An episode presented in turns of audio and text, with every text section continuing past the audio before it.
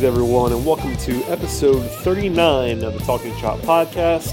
I am your host, Brad Rowland, who is always here, and today, uh, sadly for some of you, I'm sure, it is just me on this fine Sunday evening.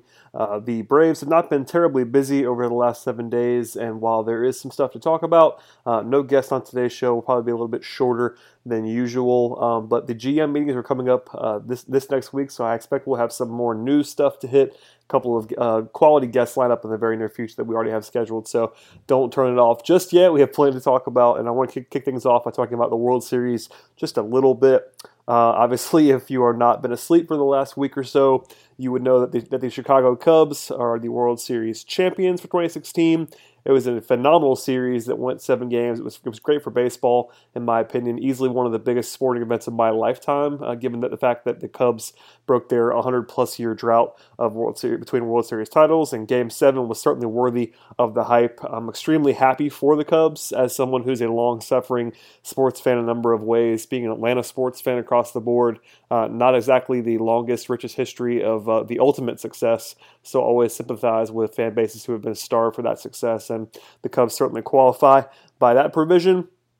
Uh, also, I thought it was very interesting that, that baseball actually out, ended up outrating football on the television side a couple of times during that series, which is pretty crazy because football was certainly king in America. So knowing that baseball was kind of, uh, you know, we always make fun of baseball being a dying sport and sort of how silly that narrative is. But it was nice to see the national, you know, the national attention captured by a team like the Cubs. And while some of it, I'm sure it was some of it was Cubs driven, the fact that the storyline was just so perfect, it was good to see baseball in that positive light. Uh, which is, you know, that's kind of all, all I want to talk about on that particular widespread subject. But we did get a question that I wanted to answer this week about the Cubs and how that, how their sort of their sort of success under Theo Epstein uh, sort of rubs off on the Braves and kind of what they're doing rebuild wise. The question comes from Roger Wells, and he asks uh, It would be interesting to discuss the Cubs rebuild versus the Braves rebuild and the merits of focusing on developing young hitters versus young pitchers. Uh, this is obviously a question that I've probably got more than once, but that was the one that I chose. But the Cubs um, are very, very young. They have three top 10 picks of their own in Kris Bryant, Javier Baez, and Kyle Schwarber uh, that were all in their lineup uh, for the World Series. Granted, Schwarber missed most, most of the season with injury, but um, three top 10 of their own picks. They also added a couple of uh, big ticket free agents in Jason Heyward and Ben Zobrist to the team, and they also have a guy that they traded and paid a hefty price for, Addison Russell, who was once a, a high draft pick as well. So the Cubs, you know, it's a loaded lineup. You know, Anthony Rizzo is once a top prospect that they traded for when his uh, when a little bit of the shine was off of him. So, but you can see that this is a team built on hitting, young hitting. Uh, they do have quality pitching um, with Jake Arrieta, Jon Lester, Kyle Hendricks, etc., John Lackey. But uh, all the pitching was either uh, acquired via via trade or via big ticket free agent signing. You know, Jon Lester and John Lackey were both uh, guys who were uh, certainly paid hefty prices for. Um, and of course, they stumbled into the gem with Arrieta. Uh, Arrieta was kind of bailed on too quickly in Baltimore and ended up being a phenomenal pitcher. Um, but and the Cubs also have a, a, serious payroll advantage on the Braves, which is really the biggest difference for me between the two is that the Cubs have the flexibility to miss on guys. It looks like they probably missed on Jorge Soler. The fact that Heyward had probably had his worst season of his career this year, and the Cubs still won the World Series. That kind of speaks to the fact that you could have their highest paid player um, kind of flame out a little bit. You know, Heyward still brings a lot to the table defensively with his glove and his base running, but at the plate, he was largely lost throughout the season by his standards, and they were still able to win the World Series. I understand the com- the comparisons between the Braves rebuild and teams like Chicago and Houston, especially, but the Braves are prioritizing pitching on a higher level than both those teams. I think part of that is because the Braves don't have a huge payroll and probably won't under under the uh, ownership of Liberty Media you know, I think it's going to go up a little bit as SunTrust Park uh, brings some extra revenue, but uh, the the more cost conscious way to build a roster is to go with the way the Braves are going because free agency uh, is gotten it's kind of gotten out of, out of control with pitching, and I think you know John Coppolella has talked about that several times. Uh, just the going out in the market and really getting high level starting pitching is something that really is kind of unattainable Um, it's it's almost the same thing for the bats, but there are more, there are just more of them available every every year than there are pitchers. For instance, you know this this pitching class in 2016, 2017 for the offseason is just a disaster. The number one pitcher is Rich Hill, and that's you know that's not a guy you want as your number one uh, option in the rotation. So I get it from that standpoint. I don't love it that the Braves were putting all their eggs in this pitching basket, but it does make sense to me given the fact that they don't have so much payroll flexibility, whereas the Cubs have been willing and able to spend even even when they were bad, they were spending money. And you know, with Theo, they they did they obviously did a phenomenal job with Theo and Jed Hoyer and those guys, but um, and they pushed all the right buttons, made some made some quality draft picks. You know, they definitely get credit. The organization gets credit for drafting Kris Bryant, and for drafting Kyle Schwarber and Javier Baez, but they also have the money to go out and get Jon Lester, and they have the money to go spend real money on John Lackey as a four starter. So that, that kind of stuff matters. They do they did get to uh, uncover some gems, but in the end, uh, I, I, see the question and, and, the and the comparison between the two. But the Braves are kind of doing things a little bit differently, almost out of necessity, and we'll see if uh, Coppy's plan ends up working. Uh, you know, some of these guys are going to start getting closer and closer to the minor leagues. We'll know, I mean, to the major leagues, I should say. I think we'll know more in the near future once some of those guys arrive and potentially are even traded. I think uh, eventually, you know, but whether it be this offseason or during during the season or next year, some of these pitching prospects that a lot of Braves fans are falling in love with are going to have to be dealt. It's just kind of the way it is. There's only so many spots in the major league rotation, and you want to start selling on some of these guys um, before they get to the point where they won't be sellable. So uh, you know, I, a couple of packages would not would not surprise me this offseason, and uh, we'll see a lot more about the prospect haul that the Braves have acquired in the very near future. Um, with that in mind, uh, actually, a member of the Cubs was in the news on Sunday afternoon and evening. Um, Jason Hammel was uh, not cut by the Cubs, but he had, a, he had his team option declined by the Cubs on Sunday evening. Uh, for those of you that don't know, Hammel is a 34 year old right handed pitcher that has a sub 4 ERA in, in three straight seasons uh, with pretty solid peripherals. Nothing spectacular for Hammel, but um, he the Cubs had a $12 million option on him that they declined. That actually surprised me a pretty decent amount because that's not that much on the on, on a one year deal, and they had to, also had to pay a $2 million buyout. So essentially, they're saving $10 million by not bringing back Hammel that causes people to speculate that the Cubs might have a trade in the works in the near future for a starting pitcher. But on the Brave side, there's a lot of talk about Hammel as potential target for the Braves already in the last couple of hours since that news broke.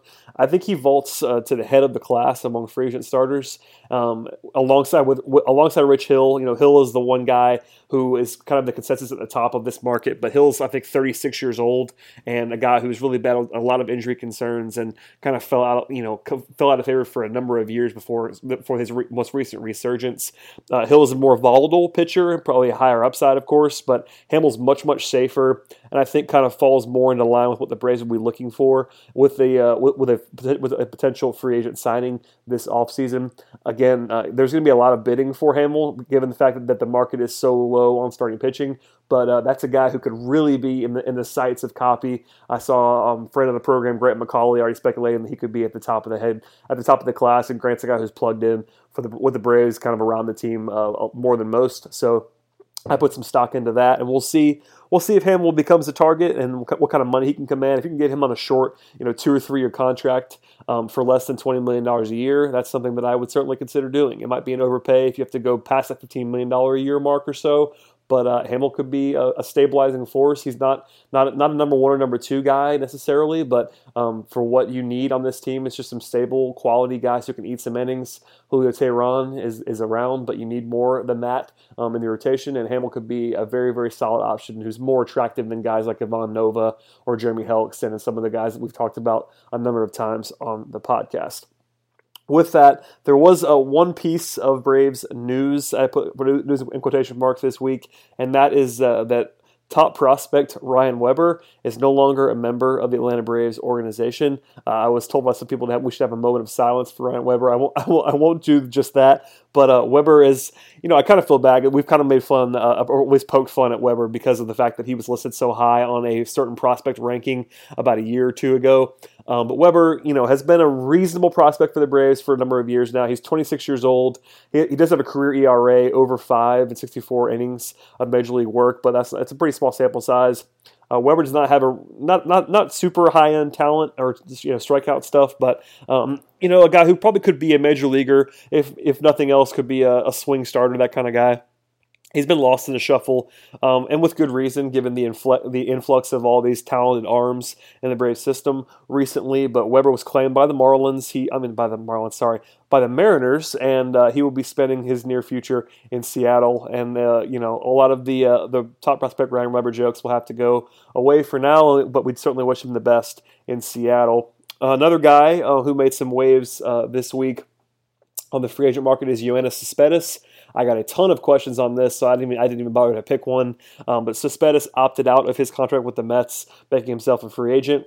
A ton of people asked me about that, if the Braves would get in on the bidding for Cespedes. Uh, people like Dave O'Brien have already poured water on that idea, on, on, that idea, and with good reason. I don't think it makes a ton of sense for the Braves. He's not a very good defensive player, and does have does have real power and a great arm. But he's already 31 years old, and I think he's, he's going to be commanding a massive salary. It'd be nice to have his bat in any lineup, I would say, because Cespedes has really mashed the ball the last couple of seasons, especially, of course, during the 2015 season where he basically put the Mets on his back and carried them into the playoffs. Uh, is an intriguing and a fun player, but not a guy who I don't how I think is going to be landing with the Braves anytime soon. So I wanted to go ahead and get in front of that one. Uh, this week, Mark Bowman of MLB.com, our favorite Braves beat writer, or at least the guy we talk about probably the most on this show, um, had a mailbag that I thought had a, a, number of interesting things in it that I wanted to hit on. Um, as we talked about before with the with the pitching market, um, Bowman mentioned a few guys that uh, could be interesting t- candidates for the Braves, who the Braves could be probably having an eye on here. Um, he mentioned R.A. Dickey, who we talked about on last week's show, Doug Fister, and of course Rich Hill, we we've already mentioned as candidates. He also mentions Bartolo Colon, who we've had a lot of fun talking about with Carlos and others. But I think uh, from what Bowman says, he's expecting Colon to stay with the Mets, which is not a surprise. He's been there for quite a while now. Seems to enjoy himself in New York. Um, that does bring on the Jason Hammel discussion as well. I would be interested to know, uh, or at least what Bowman thinks about Hammel as a target. But he mentioned a few of those guys in that in that middle tier range as Braves potential targets because they want to add pitching, and everybody knows it. So we're kind of left to recklessly speculate on who it's going to be. We've talked we've talked about most of these names, but worth bringing up again here. Um, Bowman also uh, poured some water on the Brian McCann rumors that continue to persist because of the fact that the Yankees' asking price is not falling, um, according to multiple reports. And he also says Bowman says that Anthony Recker uh, who was who finished the season as the Braves backup catcher, could could realistically be in line to back up Tyler Flowers this year, and probably something like a like a 70-30 split if the Braves just simply elect to go with their internal options at catcher. Um, they don't really have that next guy waiting in the wings in terms of guys who are close to the major leagues. So Recker is the only sort of in, internal candidate uh, aside from Flowers, who you who we already know is going to be on the team for next year. Um, so if the Braves do not go out and get a catcher from somewhere else whether it be trade or free agency. They could realistically roll with Decker, I mean, with Recker and Flowers, and that would not be the most appetizing group in the world. But you know, I, have seen you've seen you'll probably see worse around baseball. Recker had actually had a nice year uh, at the end of the year for the Braves, and uh, Flowers, if he can repeat what he did in 2016, would be a valuable valuable piece. Um, I thought the most interesting thing about this, and it was also backed up by Dave O'Brien of the AJC, is that um, Bowman thinks that it's likely Matt Kemp, and Ender Inciarte, and Markakis start the season for the, with the Braves as starting outfield, unless the Braves get, and I quote, blown away with an offer from Markakis. Um, he says that Mallex Smith could benefit potentially from uh, some time as a fourth outfielder, even from some more extended at bats in Gwinnett. In Gwinnett. I'd like to see Mallex play, but again, I get it. If you don't, I almost would prefer him being Gwinnett if he's not going to be on the team as a starter because you're almost pegging him to a career as a fourth outfielder if he's not going to get playing time at his age. He needs to develop more if possible. So if they want to roll with the, with the three incumbent outfielders, I will not be surprised, and neither will Bowman and DRB on this one. But uh, people dreaming as of dreaming of a different uh, of a different outfield probably are going to be dis- disappointed by all reports as uh, looks like all three guys are going to be going to be back and that includes Markakis. Um, Dave O'Brien also uh, wrote this week about uh, an interesting thing that basically says that his the top three priorities from what he's been told by Coppy and others um, in free agency are starting pitching, starting pitching, and of course starting pitching. Um, and he uh, uh Dob also re- reinforces that the Braves are expected to add at least two starting pitchers to the mix. This is again not a surprise, something we've been hearing for a while, but he was quoted and talked to Coppy uh, about some things that make it seem as though, as though they're not really not really seeking uh, outfield and trade and, and, that kind of and, and in free agency and that kind of uh, you know puts the spotlight back on pitching. Uh, maybe third base and catchers we talked about a lot, but it looks like the Braves are going to be potentially even more active in the pitching market than we even originally thought, which is saying something because we've all known for quite some time that Braves are going to be flying all over the place when it comes to pitching. We've talked about a number of candidates there. That's basically going to do it for the news. There's a number of mailbag questions, though, that I wanted to get to, and the first one comes from Matthew Beaver. Uh, he asks, "Is it true that Dansby Swanson will be the NL MVP next year?" Uh, he's of course kidding on this one, but I thought it was a good uh, time to remind everyone that Swanson is probably the front runner for 2017 NL Rookie of the Year, considering that he does still qualify and just how well he played at the end of last season. He uh, posted a, uh, a season total of uh, a slash line of 302, 361, 442, which was good for a 107 WRC plus in 38 games. Uh, so pretty pretty darn pretty darn good for a rookie. Um, he finished with nearly one uh, one, one win over replacement in both Fangraphs, uh, where he finished with 0.08, with 0.8 and Baseball Reference where he was 0.9. At that level, he'd be about a three and a half win player over a full season, and that's probably going to be enough to win the NL the NL Rookie of the Year most of the time. This year, Corey Seager was a runaway winner, at least in the minds of everybody. That that, that has not been announced yet, but it would be a shock if he didn't win it. Uh, he's the uh, sort of the exception to the rule where he was actually like a six win player, six seven win player. Um, but normally, you know, guys who are worth three or four wins in the rookie season are few and far between. So Swanson, I think it's safe to say, is a front runner. You never know how things are going to go. He might have a struggle. Um, you know, with an, with more information on him from the for the opposition, he could struggle a little bit more as a rookie than he did down the stretch here. But Dansby is going to be uh, on the minds of a lot of people in the Rookie of the Year race, and uh, well, I don't really think he's a, he's an MVP down the line. He could have that one year where it, come, where it all comes together, and shortstop's, of course, a very attractive position.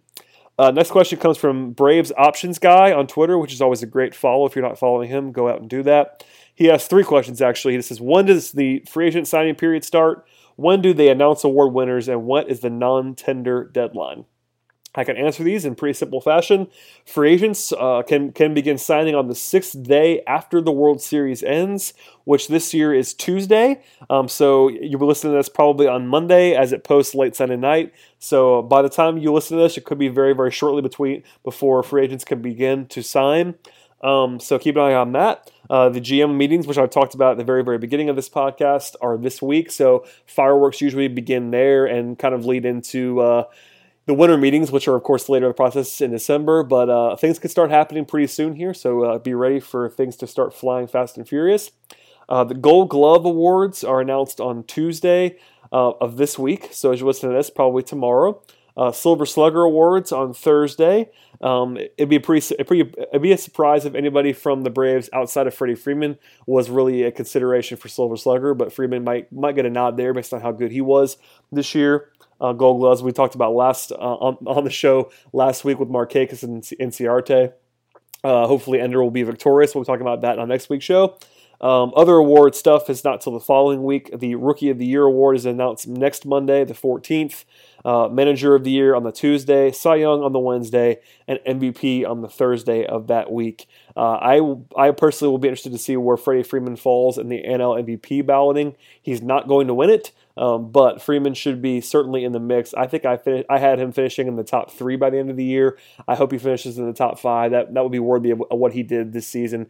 Freeman was phenomenal. We talked about that uh, almost ad nauseum, but I hope he gets rec- recognized for how good he is and not punished because of the fact that the Braves were not so good in 2016. And uh, finally, the final answer to that question: the deadline for non-tender um, for teams to, to, tender, basically, what they have to do is choose whether they want to tender guys for pre, who are pre-arbitration eligible or arbitration eligible. That deadline is December second, so you have to wait for a while longer to see what happens with those guys and the Atlanta Braves.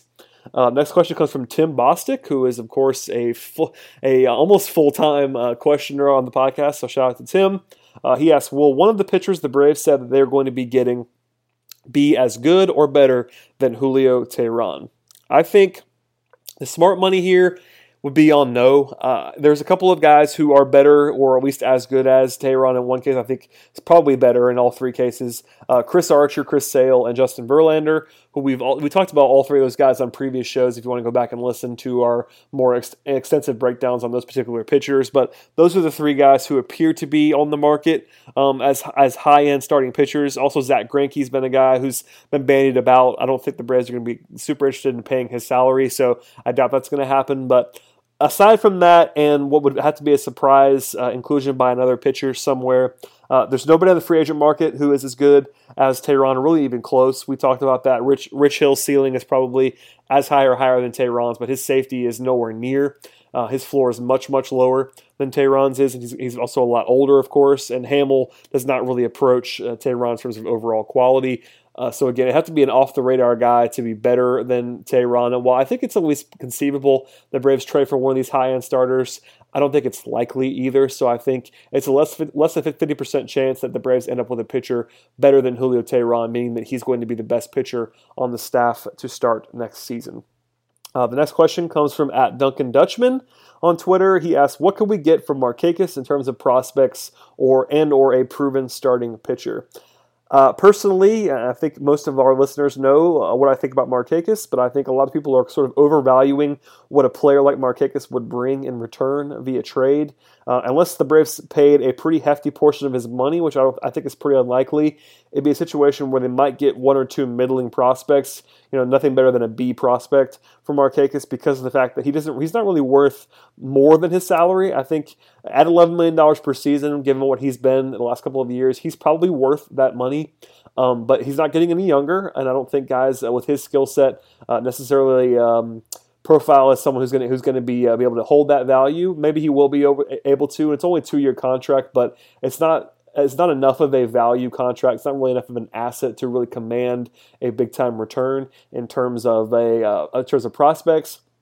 If you're looking to get a more established starting pitcher back from Markakis, uh, you're probably looking for a guy who has a bad contract. That's probably the only way you would get a player who is useful to you this year is if you were taking on a bad salary. Uh, i.e., what the Braves did with Matt Kemp, who is a useful player but is overpaid. It would be somebody in that mold as a pitcher. I'm trying to think off the top of my head of who that would be, and it's kind of hard to uncover a guy like that. Uh, you know, Greinke would be the mold of that, but he's also too good. I think he's still a better asset on his, on his deal than Markakis is on his. I just can't see the Braves paying that extra money when they're already paying the extra money for Kemp in that swap with Hector Olivera. But that's the kind of way that the Braves could look to get some value from Marquez is to send him out with his contract and potentially take a worse one on, um, maybe a longer term deal or something like that for a pitcher that somebody else does not want to pay that money to. In the end, though, I think Markakis, from all all all counts, is going to probably be on the team. Coppy is famous for pulling uh, pulling some quick deals, so that it wouldn't be a shock if he was moved on from at this point. But I've done a 180 here. I think the Braves are more likely to keep him now, just by on reading the tea leaves, and I think uh, part of that is because I don't think they can get much back for him on the contract that he currently has. Uh, the next question I wanted to get to uh, is from Stephen Clark. This is this is a quick one. He says, "When will Ivan get a Twitter account?"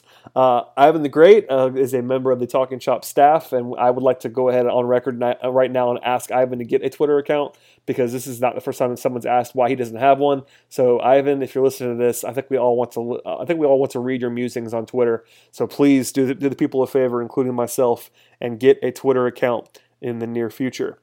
Uh, the next one comes from Justin Easter on Twitter, and he asks, "With all the hype around Kevin Maitan, I was just wondering where he might start his career. What?" and I'm I actually weighed in um, with our own Eric Cole on this one to make sure I didn't uh, have this thing messed up, but um, Maitan is probably going to start an extended an extended spring training. That's the place where he will certainly uh, start as a. By the way, he'll only be 17 next uh, in the spring. He turned 17 in February, according to what we know about his age. So that's kind of a staggering thing for people that might think he's uh, closer to the big leagues than not. He's only going to be 17 years old. He's still 16 at the time of this podcast, which is just pretty crazy. Um, people should certainly keep that in mind when trying to evaluate him. Um, I think he's uh, likely to report to the Gulf Coast League. Um, after that, as and Eric kind of uh, co-signs that he could end up in Danville as well. That's a possibility, but Maitan is going to be a guy who the Braves take things pretty slowly with. I think because of the age, he'll be the youngest player in the system when he arrives. And uh, while he his talent is off the charts, I think it's uh, it's, pre- it's pretty safe to keep the uh, the hype train a little bit a little bit revved uh, going in maybe not reverse but neutral on this one where I think uh, people are already starting to speculate when he's going to arrive in the big leagues and it's really really tough to talk about a guy who's still 16 years old as we speak. So keep a lid on that one. And uh, when he arrives, though, we'll have plenty of coverage on TalkingChop.com. I know Eric and company are very excited to cover him on a daily basis, so you'll want to stay tuned for that. Uh, next one comes from Jacob Robinson on Twitter. He asks, uh, with Jace Peterson at second and the emergence of Travis Demeritte and Dylan Moore, should the Braves start Ozzie Albies at shortstop and AAA for trade value? Um, if for me, if Al, if Albies is the best player in in spring training at second base, then he should start the year at second base for the Braves. Um, if he doesn't make the club though, and that's a possibility, I think I think Peterson might be the starter opening day. I think he probably will be at this point. That's just me speculating because of the injury that Albies has had and the fact that he's not going to get a ton of work in the offseason. I think Peterson's probably has the leg up right now. If Albies does not make the club, I'm in the camp that he probably should be playing shortstop in the minors um, because of the fact that I, I understood it when the Braves put him at second base alongside Swanson when they wanted to play them together in the minor leagues this last year, but um, Albies has his most trade value if he's playing shortstop, and if he's not in if he's not in the majors playing second base, I'm all about playing him at shortstop, getting him more reps there, maybe maybe showcase, showcasing him a little bit. I don't think the transition from shortstop to second base is big enough for him to uh, only full time play second base, just to have him sort of be groomed to play that position in the majors. I think, again, I've talked about this on a previous show, but my hot take is that Albies is probably more valuable to other teams than he is to the Braves because of that shortstop ability. So if he can play shortstop and play it well in the minor leagues to start the season, then that only that only influences his trade value and his overall value in a vacuum uh, in a positive way. And then if the Braves still want, want him to play second base in the major leagues at some point this season and, and, replace Jace Peterson at that level, then go ahead and bring him up. He's played second base before. He'll, I think he'll be just fine. He might have a couple of growing pains on little little second base specific things, but it won't be big enough for me to justify playing him at second base in the minors as a guy who could legitimately play shortstop in the major leagues down the line. Uh, last question of the day comes from Joshua Lemon on Twitter. He asks, "Are third are the third base prospects in the, in the system far enough away to consider paying big money for four or five years to Justin Turner?" Uh, Turner was uh, the third baseman for the Dodgers. We've we brought him up on, on a couple of previous shows, but it's been a while since we talked about Turner. Third base has been the interesting spot where the Braves uh, have a need there. There's no question about that with Adonis Garcia and potentially Rio Ruiz in the near future. But Ruiz is not really a superstar type of prospect. He's more of a solid guy. So the Braves could certainly use a, uh, an upgrade at that spot. Uh, Turner will be 32 years old in a couple of weeks, and we'll start the season at 32. Doesn't really fit the profile of a free agent I'd love the Braves to sign because of the fact that if, if he's able to, if he's able to command a four or five year contract with big money, he's probably not going to live up to that contract. That's you know, guys who hit the free agency as late as he's hitting it now, um, for as good as Turner has been over the last couple of seasons, and he would be a sharp upgrade. I have to say that again. The end of that contract will probably be probably be pretty ugly, considering he'll be 35, 36 years old if he's signing a four or five year deal. That's not great. Um, you know, he's been a four win a four win player or better in each of the last two seasons, and again would be a huge upgrade. But I think it's pretty ugly in terms of a long term deal. I don't think the Braves are likely to do that given the fact that they have some guys in the system coming up. And if Ruiz is a guy that the Braves like, um, and even if it's in a potential platoon with Garcia, they could probably get by for a year with that, uh, rather than paying a guy like Turner uh, too much because I don't think Turner's going to sign in Atlanta for a discount. I think if the Braves win a bidding war and a free agent like that, it's going to be because they overpaid, not because the, the guy just said, I want to go to Atlanta. Because it's not like the Braves are set up to win right now. For as much as we are all hoping the Braves are going to be much better next year, I think that's probably realistic. I still don't think this, this is a team that's going to be attracting free agents based on its on, on the win factor, at least the, the win right away factor. And Turner is old enough and a guy who's played in pennant races. I can't imagine him taking a discount to come to Atlanta. So paying top dollar for him, I wouldn't love necessarily, but um, I think I rather I'd rather spend on a guy like Jason Hammel. Uh, get it'd be less, uh, you know, invest in the pitching a little bit more. Um, the lineup won't be great if they don't add to it, but it won't be awful either. Given that Swanson is now in the picture, potentially Albies, um, Freeman doing what he did this year, you know, Matt Kemp uh, for a full season, Ender Inciarte for a full season, et cetera, et cetera. The lineup won't be great again, but third base is a spot where they can get by for another year, and I think that they will probably end up trying to do that rather than going with a guy like Justin Turner. Um, that's going to do it for today's show, everybody. I do want to take a minute to thank everyone for listening to the podcast. I do not do that enough. So at the end of this show, when it's just me, it's a lot easier to talk about that. So thanks to everyone who's listening to the podcast. We've had huge growth over the 2016 season. Uh, as we start making our way towards 2017, I encourage you, though, to keep telling your friends about the podcast. Uh, we're hoping that we can be bigger and better for you for the next uh, for the next season and the rest of this off season. If you've not subscribed to the show on iTunes or Stitcher yet, uh, I would certainly recommend doing that. Google Play, or if you want to just go to SoundCloud where, where the podcast is hosted, each and every time it's up, that's just fine too. Every podcast is, of course, on talkingchop.com with a little write up that I do uh, as, a, as sort of an outline, a listening guide to what you're going to hear in the podcast, and the and the, uh, the the sound itself will be embedded in that post. If you want to just go to the website and make it easier, make it sort of a one stop shop, that's cool as well. But I definitely encourage you to stick with us during the off season. As soon as stuff starts rolling down the hill in terms of moves to analyze, we will certainly be back. Maybe even, maybe even a couple of emergency podcasts if the Braves make big time moves. That's something that I am uh, definitely willing and able to do. So if uh, if the Braves end up trading for Chris Archer in a couple of weeks, you'll certainly do an emergency pod to talk about that and uh, various other things throughout the off season. Thanks again for listening, everybody, and we'll be back next week with another episode of the Talking Chop podcast.